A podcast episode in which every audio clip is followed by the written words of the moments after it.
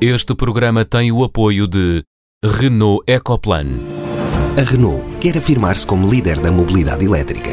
Por isso, vamos ajudar a tirar os carros poluentes das ruas com o EcoBate.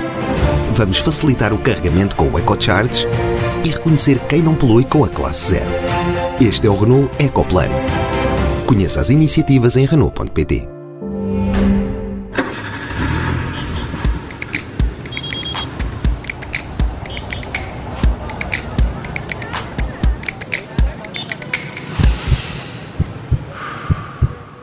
Bem-vindos ao São Ambiente, programa da Rádio Observador dedicado às questões ambientais, numa semana em que Greta Thunberg venceu a primeira edição do Prémio Gulbenkian para a Humanidade. O júri, presidido pelo antigo Presidente da República, Jorge Sampaio, justifica a atribuição do prémio, entre outras, pela forma como Greta Thunberg conseguiu mobilizar as gerações mais novas para a causa do clima. Greta Thunberg já anunciou que o dinheiro do prémio, um milhão de euros, vai ser aplicado pela Fundação Thunberg em projetos para combater as alterações climáticas. São Ambiente, com António Paula Soares, Catarina Grilo e Sofia Guedes Vaz. Olá a todos. Olá. Olá. No programa de hoje vamos analisar a vertente verde do plano de António Costa Silva para a retoma económica e vamos falar de mobilidade leve com a investigadora Rosa Félix, numa altura em que muitas cidades aceleram a aposta na bicicleta. Portugal pode e deve seguir o exemplo de outros países. É na segunda parte. Para já, vamos aos sinais. E o sinal encarnado do programa de hoje é atribuído pelo António Paula Soares. É um alerta, António, para as consequências do último incêndio em Castro Verde, é isso? É isso, é, é um alerta não só pela, pela enorme área ardida, dois mil e cem hectares, que já por si uh, é um dano extremamente considerável, mas também pelos feridos graves dos bombeiros de Cuba, mas principalmente, e aqui nas questões ambientais, que é o que estamos aqui a lidar, pelos graves danos ecológicos uh, dos habitats das aves estepárias, nomeadamente da abetarda e do sisão, que são uh, um dos programas de conservação de natureza por excelência desta, desta área do, do Monte Branco. Uh, o que nos leva a refletir um bocado uh, de problemas que já vinham de trás na gestão destas áreas, nomeadamente problemas que começaram com alguns cortes em agroambientais, o que fez com que houvesse uma redução do número de aderentes de agricultores nesta gestão ambiental para a criação destas, destes habitats, que uh, foi corrigido, mas o que é certo é que nos últimos tempos uh, cada vez mais se demonstra que estamos numa economia de mercado e que realmente se queremos ter conservação da natureza, e vai ser muito importante este ponto nesta área de Castro Verde, se queremos ter a conservação da natureza, aqui está um exemplo importantíssimo, onde a remuneração dos serviços dos ecossistemas são por demais importantes para que não se adopte outro tipo de culturas, uh, outro tipo de práticas e de gestão, mas sim que se consiga uh, criar estes habitats estepários para recuperar e manter este importante projeto, que é o projeto da conservação das abetardas e dos sisões. Já a Catarina quer atribuir sinal amarelo à perda das estepes da rede Natura. Que estepes, Catarina, e porquê sinal amarelo? Bem, são estepes cerealíferas que existem tanto dentro como fora da rede Natura dois mil, que é a maior rede de conservação da natureza do mundo, portanto é a rede de conservação da natureza da União Europeia.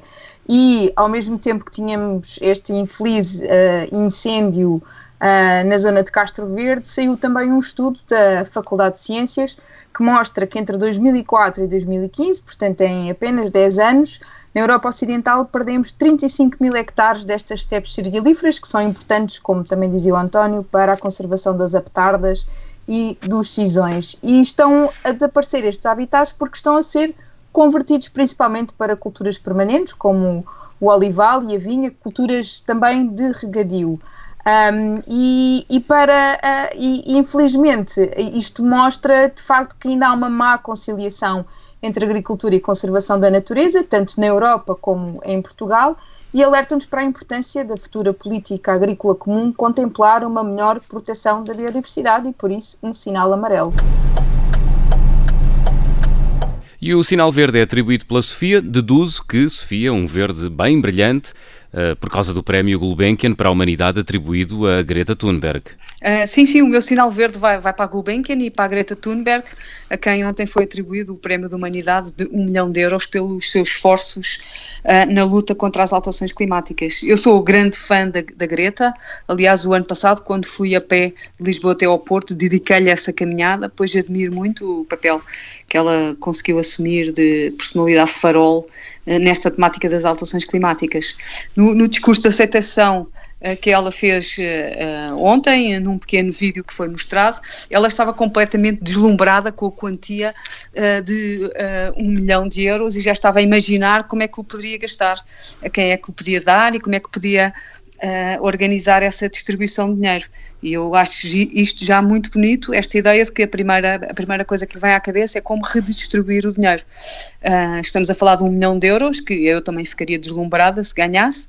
Claro que não sou o Jorge Jesus, não é? Que mesmo no meio desta crise vem ganhar três milhões limpos, nem os políticos, não é? Que negociam não aos milhões, mas aos mil milhões.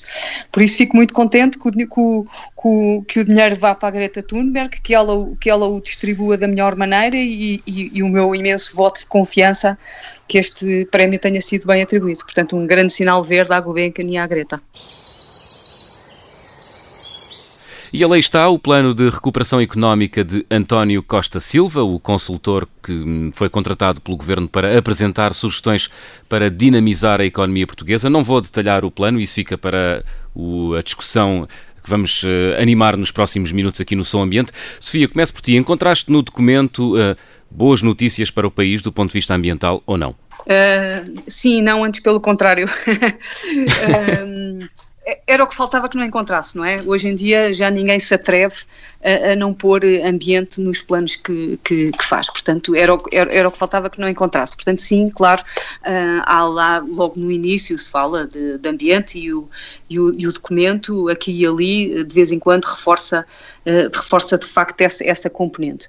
Mas o, o que mais me saltou à vista neste plano é não encontrar nada que me, que, que me faça pensar, ei, isto, nunca tinha pensado nisto, isto é uma grande ideia.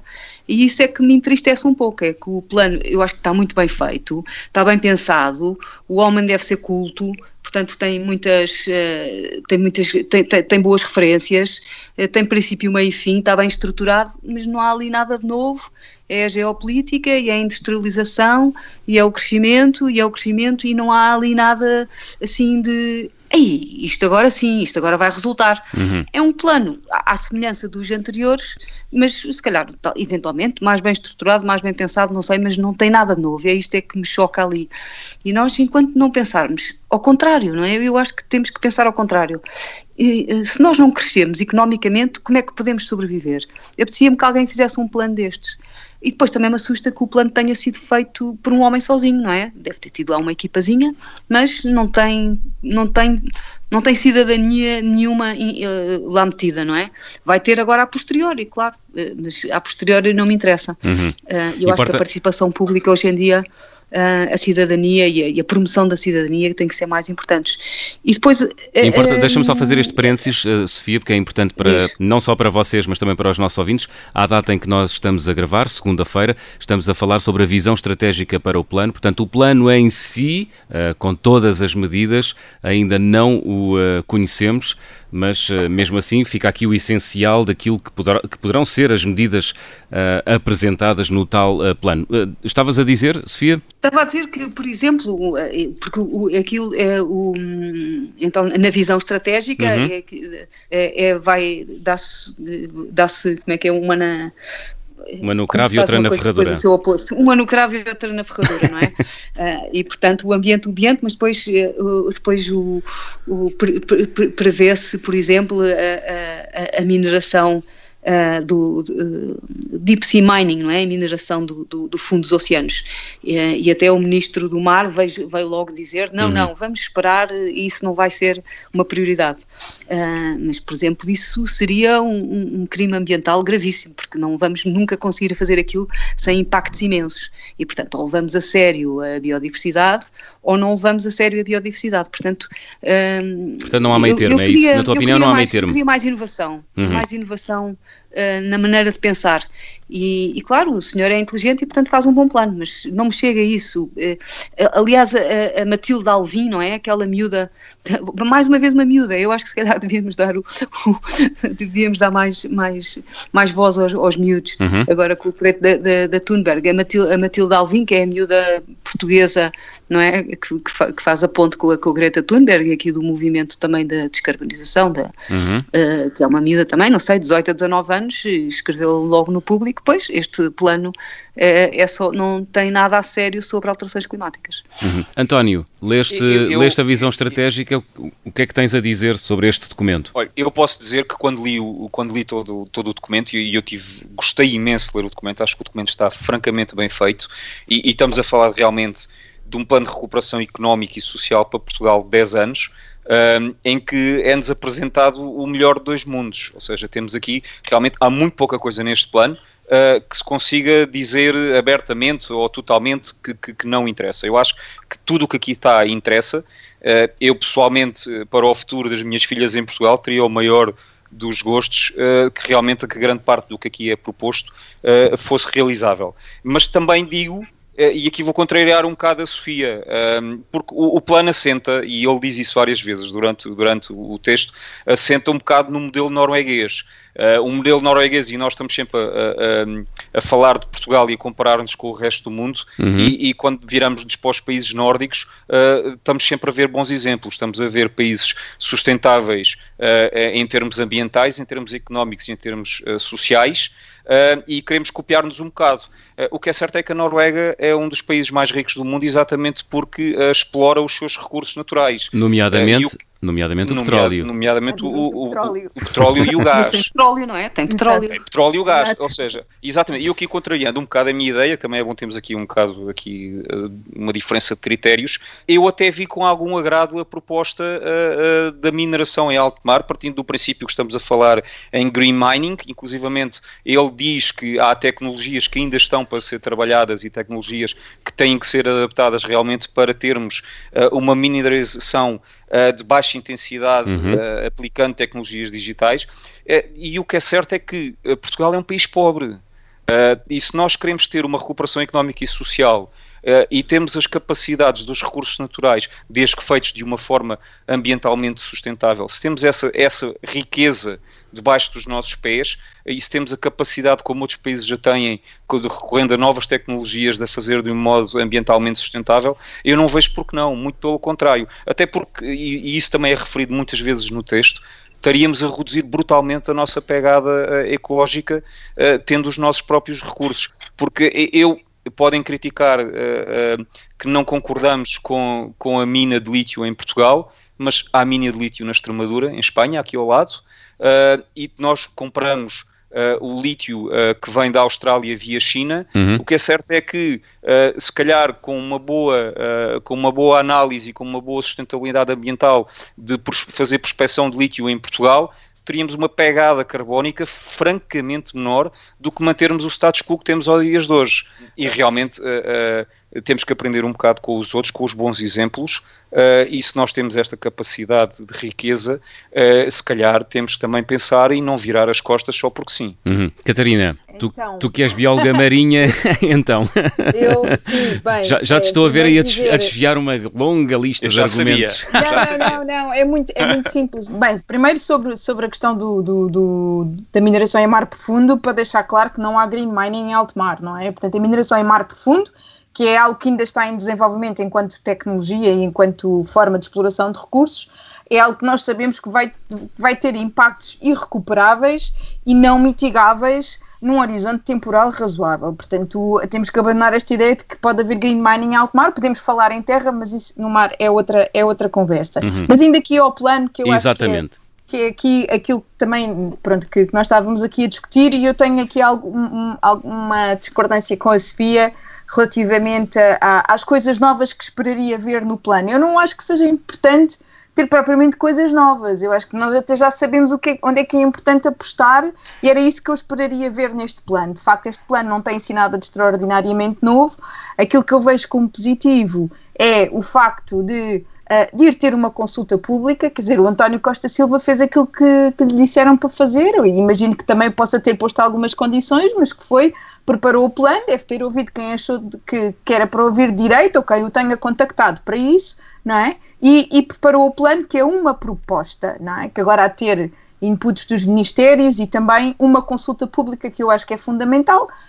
Veremos então como serão os termos dessa consulta pública. Uhum. Agora, aquilo que eu acho que o plano falha é, sim senhor, tem o alinhamento com o Acordo de Paris, sim senhor, tem o alinhamento com o Pacto Ecológico Europeu, mas depois na concretização não fica clara co- como é que é esse, esse contributo para estes dois grandes elementos de, de, de política pública, vá, digamos assim. Uh, e, e, e, por exemplo, na área da conservação da natureza, da biodiversidade, não há praticamente nada ali naquele plano sobre, sobre isto. O que há é restauro Uh, ecológico. Ora, restauro é para restaurar aquilo que está degradado e nós também precisamos de conservar aquilo que ainda está em bom estado e que não queremos que se continue a estragar, não é? Portanto, aqui nesta parte da conservação da natureza tem, esta, tem esta, estas nuances. O que eu acho interessante é como o, o António Costa Silva refere, por exemplo, a questão do, do aeroporto para a, a Grande Lisboa, não é? Ele fala em construir um aeroporto o aeroporto para a grande área metropolitana de Lisboa, uhum. E eu fico na dúvida se isto não implicaria não continuar com a opção Portela mais Montijo, face às, há já evidências de que não é sustentável, por um lado, ter um aeroporto no coração da capital, nem fazer um aeroporto com base em violações ambientais e de segurança.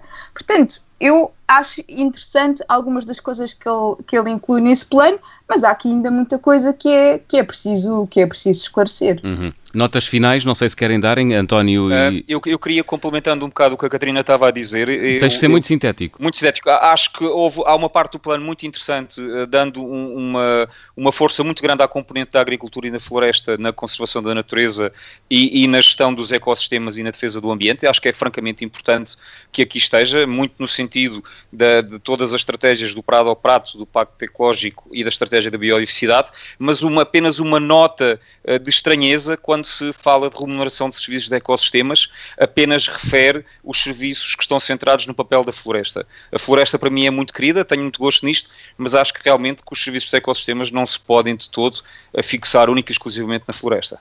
Uhum. Sofia, queres acrescentar Posso mais algo? Vamos embora. Desculpa. Diz, Catarina. Diz, Sofia. Não, eu, eu acho que continuo, continuo a achar, eu acho que se nós vamos ter um, um crescimento só baseado nos nossos recursos naturais, a, a maneira como a, a tradição diz que isso não, não augura nada de bom para, para, o, para o país. Uhum. Portanto, fico mais, fico mais preocupada do que, do que, do que, do que o António. Catarina.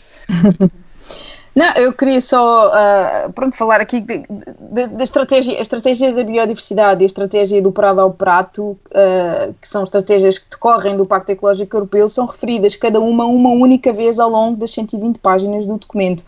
Portanto, isto pode estar muito imbuído, está muito na linha das intenções, mas depois a aplicação prática, eu acho que uma série das propostas, que é basicamente a segunda metade do documento, deixam, uh, uh, nota-se que ali precisa, precisa de aprofundamento, precisa também de maior conhecimento. Eu acho que ali nota-se uma boa visão estratégica, que eu não concordo inteiramente, uhum. Mas nota-se que há essa visão estratégica, mas depois na concretização é que eu acho que há ali muita coisa que ainda pode ser melhorada. Pois é, é, é como sempre, não é? É que a sustentabilidade tem que lá estar. E está porque está, não, não está do fundo do coração, no fundo uhum. É isso. Muito quando, bem, alguém, está... quando alguém prevê a mineração do mar, já se está a ver que, não está de, que a sustentabilidade é só, é só para lá estar. Estamos a chegar ao final da primeira parte, já a seguir a música de Elevador. E a música de Elevador desta semana é uma escolha do António Paula Soares. António, em trinta segundos, pedia-te, é uma intenção do Ministério do Ambiente que pretende compensar os produtores florestais que plantem carvalhos em vez de eucaliptos. É isso? E porquê é que isso é música de Elevador? É isso mesmo. Isto para mim é, é aquela típica música de elevador em que vamos à conversa do elevador como se fôssemos para a praia, com ótimas notícias de um sol radioso, e quando chegamos à praia está um enorme nevoeiro. Porque realmente isto é, é, é positivo. Uh, mas é um positivo ali cessado num valor muito reduzido, estamos a falar de um valor de cento e quarenta milhões de euros para toda a conversão do eucalipto em floresta autóctone, uhum. E estamos a falar em, em algo que eu continuo a achar que uh, tem que se olhar também para esta mudança da paisagem como algo que se tenha uh, um retorno financeiro para quem tem a propriedade e que, não, e que tenha essa capacidade. E estamos a falar em modificar uma grande parte de Portugal para espécies autóctones de carvalhos, eh, em que temos em várias zonas dos países, do país estamos a ver cada vez mais um declínio dos montados, eh, e estamos a tentar puxá-los para zonas onde não são tão típicos e onde a remuneração, nomeadamente aquela mais importante que é a do sobreiro, eh, tem vindo a decair nas zonas, nas zonas mais propícias para o sobreiro, de maneira que quando se fala em modificar e que vai-se compensar a diferença de rendimento, eu acho que é uma diferença de rendimento no ato, não será uma diferença de rendimento ad eterno. Fim da primeira parte, regressamos já a seguir para a conversa com a Rosa Félix, investigadora sobre mobilidade leve no Instituto Superior Técnico. Vamos te falar de bicicletas e ciclovias. Até já.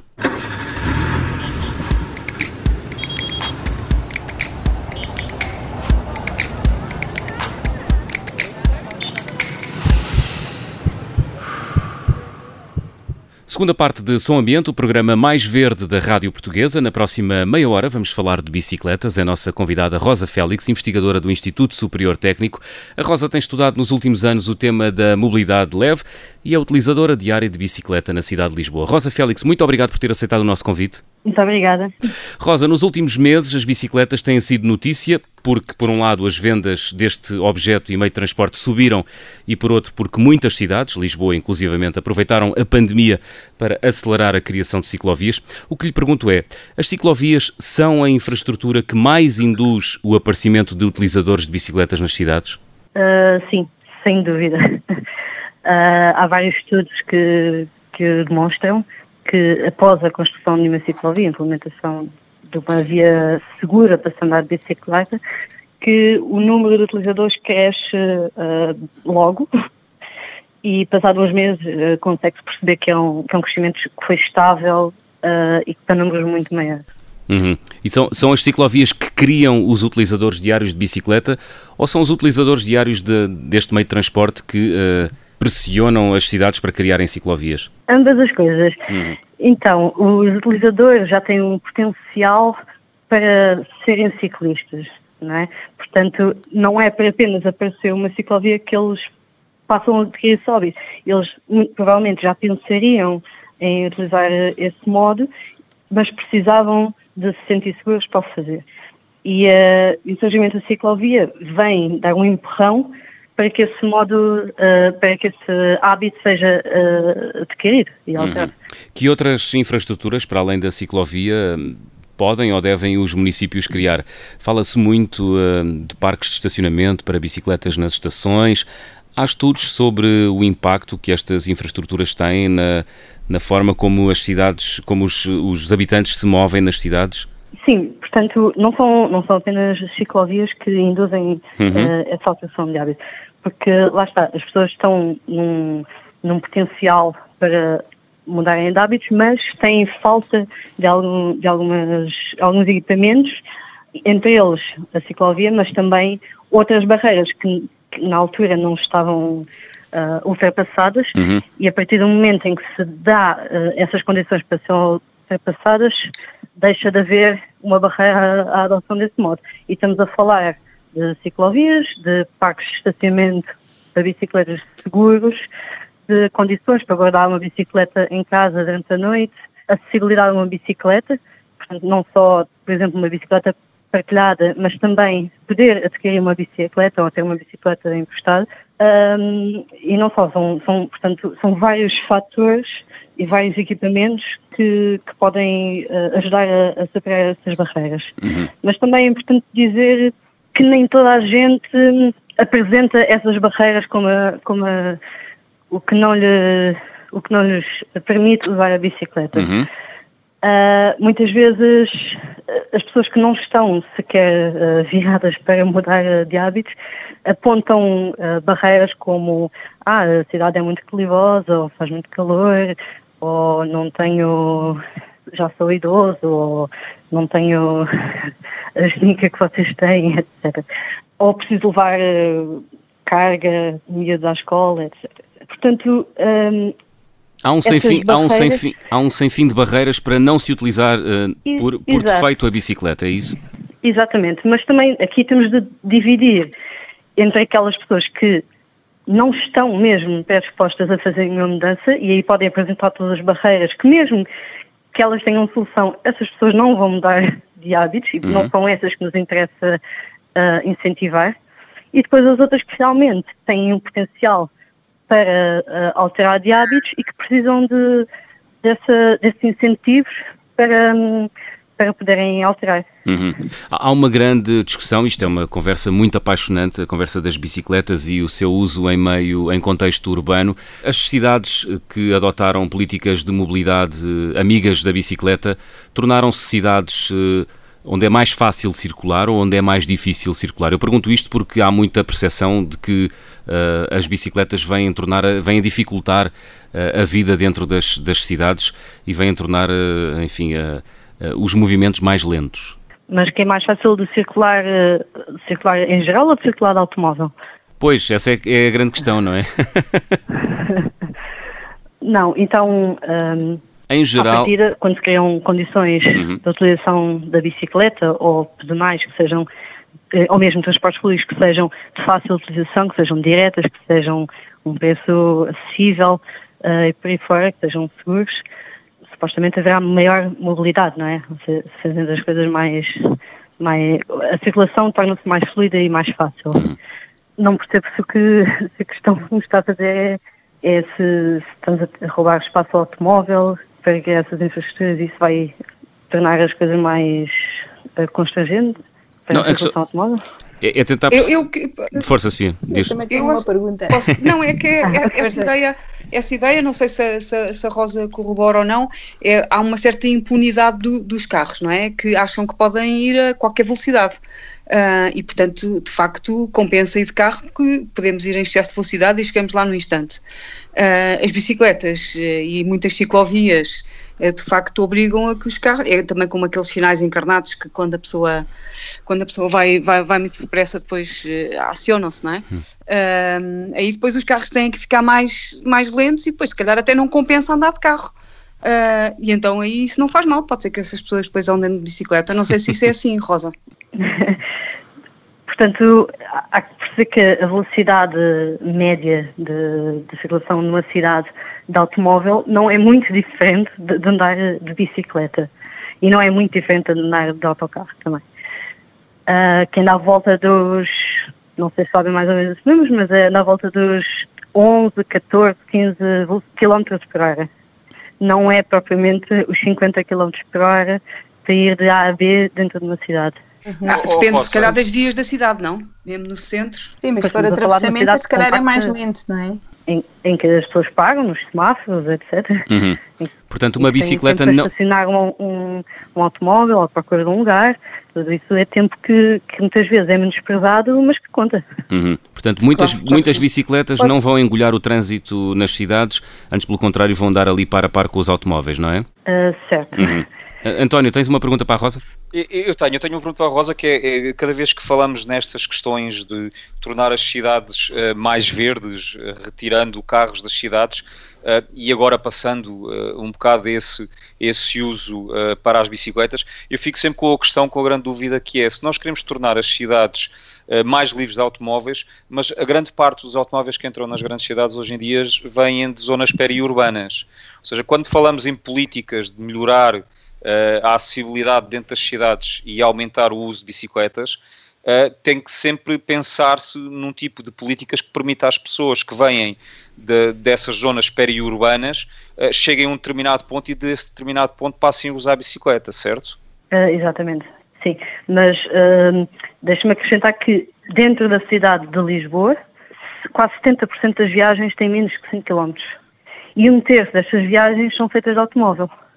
Portanto, é esse potencial de, de viagens que é possível uh, alterar para andar a pé, para andar de transportes ou de bicicleta, uh, não tanto focar nas viagens periurbanas. Nisso também existem soluções de intermodalidade, com, com boy, com ferry, etcétera, com bicicletas partilhadas uh, e mesmo bicicletas elétricas que permitem superar maiores distâncias. Mas para aquelas que são... dentro da cidade e que tem menos de cinco quilómetros, que é uma distância facilmente alcançável de bicicleta, com muito pouco esforço, essas é que são, são o potencial das que são possíveis de, de alterar, de, de mover para outros modos mais sustentáveis uh, para a, a cidade ser mais verde, não é? Com, uhum. com essas aspas. Portanto, o potencial em Portugal é, é mais para quem vive já dentro do centro da cidade e não tanto para quem se desloca dos, da cintura suburbana para o interior da cidade, é isso? Esse também tem potencial, atenção. Uhum. Uh, e provavelmente as pessoas que já, que já utilizam os transportes uh, se calhar têm vida facilitada se chegarem ou para fazer o último quilómetro, né, entre a sua casa e, e, e o interface, ou entre o terminal e o seu local de trabalho, terão a vida facilitada se tiverem uma, uma bicicleta disponível e se tiverem uh, condições de segurança para, para fazerem esse último quilómetro. Uhum. E aí surgem os tais parques eu, eu, de estacionamento eu, eu, eu, eu, eu, eu, eu, ou então as bicicletas de modo partilhado? Por exemplo, sim. Hum. Diz, Sofia. Posso, posso. Eu, eu sou esse tipo de pessoa, eu sou esse tipo de pessoa que vou de comboio para Lisboa e depois apanho uma bicicleta eh, partilhada. Portanto, se não houvesse bicicletas partilhadas, eu não andaria de bicicleta em Lisboa. Boa. É só um exemplo, não é? Quase, um caso, sim. Um caso não, não deve ser única, mas pronto. Portanto, na, na, a pergunta do António, para mim, fa, faz sentido. Rosa, deixa-me fazer uma pergunta sobre este enfoque nas bicicletas. Não, não distrai um bocado da necessidade de termos transportes públicos mais adequados às necessidades das pessoas? Um, é claro que nós queremos, em primeiro lugar, uh, ter um sistema de transportes públicos a funcionar decentemente, uh, de qualidade e que seja atrativo. Uh, e também passeios seguros para se caminhar e interseções seguras para se atravessar, porque todos somos peões e uh, o transporte público é um transporte que transporta massas de pessoas, muito, um, um volume muito maior pelo espaço que, que ocupa uh, e que deve ser incentivado acima de tudo, sim. Rosa, no ano passado o Governo criou a, a Estratégia Nacional para a Mobilidade Ativa dois mil e vinte a dois mil e trinta. Um dos objetivos é passar dos, das zero vírgula cinco por cento de viagens em bicicleta, que é um valor quase residual, para os sete vírgula cinco por cento. Parece-lhe que é uma meta realística? É uma meta realista se, se trabalhar já desde ontem, não é? Como um, assim? Portanto, não é... Ou seja, pode ser uma meta difícil de alcançar uhum. para dois mil e trinta, uhum. se não se começar já a trabalhar como se está, não é? Como de repente temos uma rede ciclável com o dobro da extensão, com bicicletas partilhadas, com incentivos uh, para que pessoas comprem bicicletas e com, principalmente, uh, aposta no, nos jovens e na em idade escolar em uh, adotarem esse modo, porque um, são eles os futuros uh, adultos e que se souberem uh, antes, de tirar, antes de ter os dezoito anos e querem tirar uma carta eventualmente, uh, souberem que é possível mover-se com toda a liberdade uh, através de uma bicicleta e de forma segura, se calhar vamos ter menos automobilistas no futuro. Uhum. Portanto, para dez anos, um, chegar aos sete vírgula cinco por cento, uh, mas que, que não é no meio urbano, no meio urbano a meta até ainda é mais ambiciosa, é de dez por cento. Uhum. Um, Qual é que é o número atual? Qual é que é o número atual, Rosa? Atualmente é... Em Lisboa deve andar à volta de um, um ponto qualquer coisa. Ah, já vai. Portanto, mas em, de, em dez é, anos, em dez, anos é, dez vezes mais. Certo. Mas, mas são... Há, há outras cidades no mundo que estão há anos e anos e anos a batalhar para crescer essa percentagem. E um crescimento de um por cento é imenso. Ou seja, mesmo se nós virmos que os censos de dois mil e onze diziam que zero vírgula dois por cento das viagens em Lisboa eram de bicicleta, e se neste momento estamos num um por cento, e se é muito visível no panorama da cidade que há muito mais pessoas a andar de bicicleta agora do que havia em dois mil e onze, hum, pronto, é isso. Temos que ter noção que estas percentagens às vezes não são...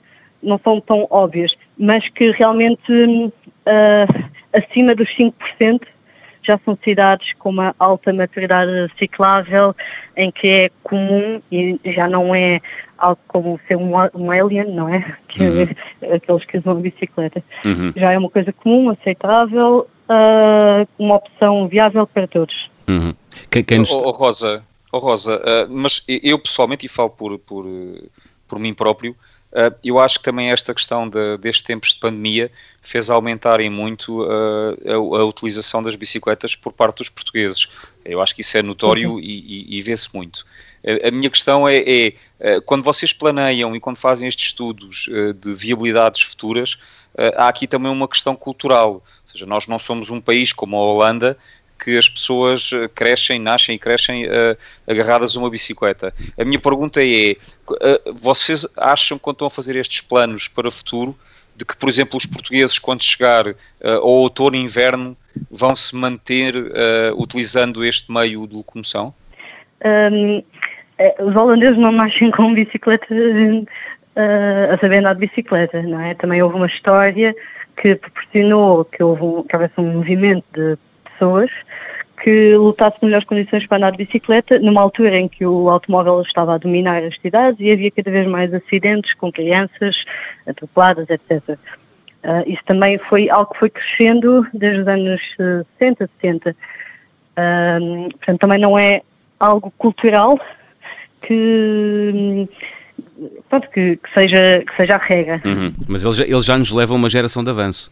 Sim, sim, sim, está bem, é verdade, é claro, mas mais vale começar tarde que nunca, não é? Exatamente. Não é por nós acharmos que a Holanda é diferente que nós também não devemos começar a apostar em ser como a Holanda. Uhum. Pronto. Mas de qualquer forma, a Holanda e Copenhaga são, se calhar, outliers neste mundo, não é? Uhum. Uh, se nós olharmos para outras cidades, como Sevilha, com uma percentagem altíssima de utilização de bicicleta, com temperaturas de quarenta e tal graus no verão, um, ou seja, não, não, não, há de, não há de ser apenas a questão da temperatura nem a questão cultural. Portanto, respondendo à pergunta do António, não acredita que o número de utilizadores de bicicleta vá decrescer por causa da chegada do outono e do inverno? Isso, não, é... É normal de crescer um bocadinho, uhum. é, é sempre normal, um, mas também os ventos fortes na Holanda e as chuvas e os nevões em Copenhaga também não, não é isso que desmotiva as pessoas. O, não, não existe mau tempo, existe mau equipamento, não é? Nós aqui realmente, agora falo por causa do... Isso é uma frase muito nórdica, isso é uma frase muito nórdica. Mas é verdade, é completamente verdade, não é? É, mas é... Existe mais roupa, exato. Mas no, no caso de Lisboa, que é o que, será o que conheço melhor, também nós temos trezentos dias de sol por ano e quando chove, chove em quinze minutos e depois para. Ou seja, se a pessoa gerir um bocadinho o tempo, se calhar consegue ou continuar a usar a bicicleta ou desligar de transportes públicos ou eventualmente pegar no carro nesses dias em que não, em que não consegue... Uh, deslocar-se de bicicleta. Uhum. Portanto, é um, é um mito quando as pessoas que não usam bicicleta dizem eu não vou usar bicicleta porque aqui chove muito ou está muito calor, ou as cidades estão a subir, isso é um mito ou é uma desculpa esfarrapada para não andar de bicicleta? Eu acho, eu acho que é uma desculpa com muitas, altas, com muitas aspas, não é?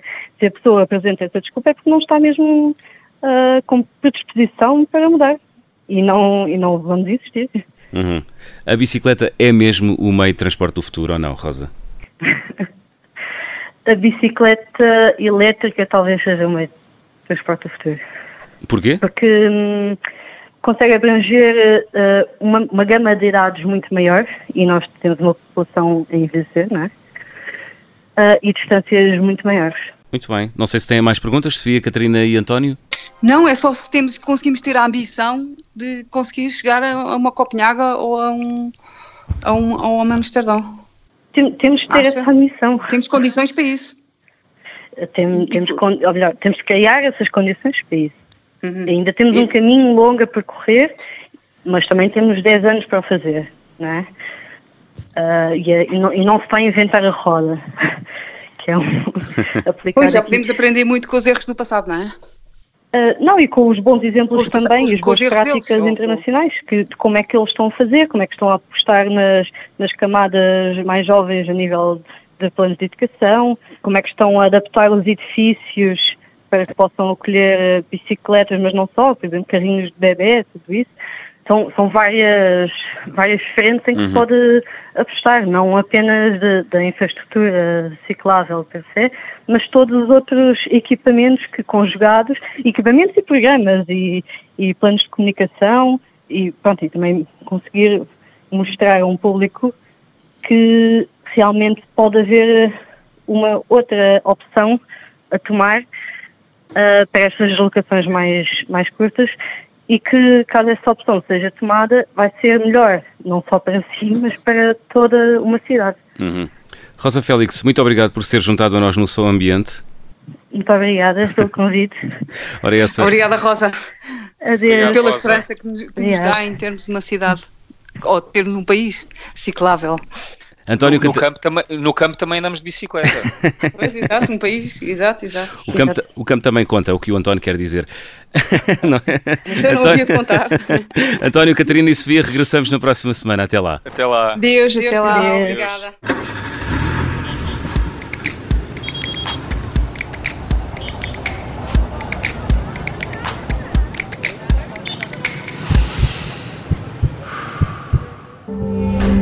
Este programa teve o apoio de Renault Ecoplan. A Renault quer afirmar-se como líder da mobilidade elétrica. Por isso, vamos ajudar a tirar os carros poluentes das ruas com o EcoBate. Vamos facilitar o carregamento com o EcoCharge e reconhecer quem não polui com a classe zero. Este é o Renault Ecoplan. Conheça as iniciativas em Renault ponto pt.